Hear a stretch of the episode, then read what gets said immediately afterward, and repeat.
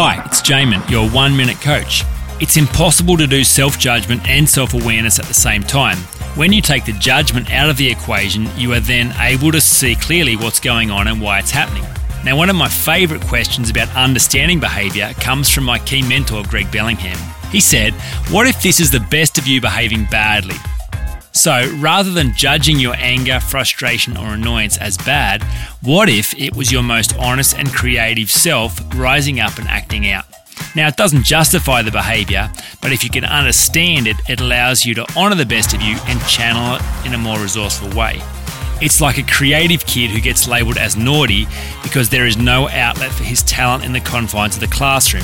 Change only comes through genuine awareness and understanding. This to happen, it's crucial to let go of the self judgment and realize you are not your behavior. Perhaps it's just the best of you behaving badly. For more information, go to oneminutecoach.com.au